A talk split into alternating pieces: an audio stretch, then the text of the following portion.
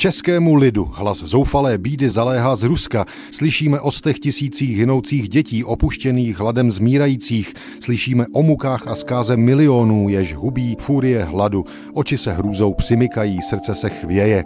Takový je úvod zoufalé výzvy k pomoci Rusku, kterou v Národních listech 2. října 1921 uveřejnil před stolety uctívaný český spisovatel Alois Jirásek. Bolševické Rusko, hlavně obyčejní lidé, trpěli hladomorem, který způsobila chaotická a brutální moskevská vláda. Jirásek si to uvědomoval, přesto vyzýval obyvatele demokratického Československa, aby nebylo na pomoc skoupé. Měl proto své argumenty. Pokračujme v Jiráskově výzvě z 2. října 1921. Rozpomeňme se, jak ruský lid přijal tisíce našich synů v zajetí, ne jako zajatce, ale přátelsky, jako syny zpřízněného národa.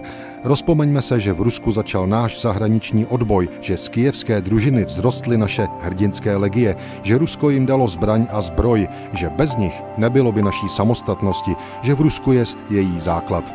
Dnes jsme svobodným státem a Rusko rozvrácené nesvědomitými násilníky, hladoví a prosí o chléb. Je možné být tak nevděčným, že bychom nepomohli, seď jsme, že bychom nepodali ten kus chleba, o který Rusko prosí? Kritická situace ruského obyvatelstva vedla ke snahám civilizovaného světa pomoci. Současně ale přicházely i v uvozovkách zaručené předpovědi znalců ruského prostředí i některých Rusů osobně.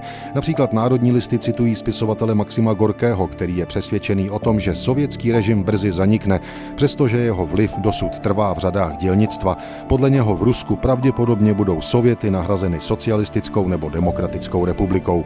I velký spisovatel se může mílit. Zatím tedy jeho český kolega Alois Jirásek 2. října 1921 vyzývá. Promiňte mi, prosím vás, že se odvažuji před vás předstoupiti a prositi vás, pomozte ve dnech hoře a zkáze ruského lidu, nedejte mu zhynouti hroznou smrtí, pomozte, kdo jste dobří, pomozte. Je zajímavé, že československý komunistický režim po roce 1948 tuto legendární výzvu svého oblíbeného spisovatele nikdy slovem nepřipomněl. Na bolševické nezdary v Rusku se mělo zapomenout a dávno zesnulý Alois Jirásek už se nemohl bránit. thank you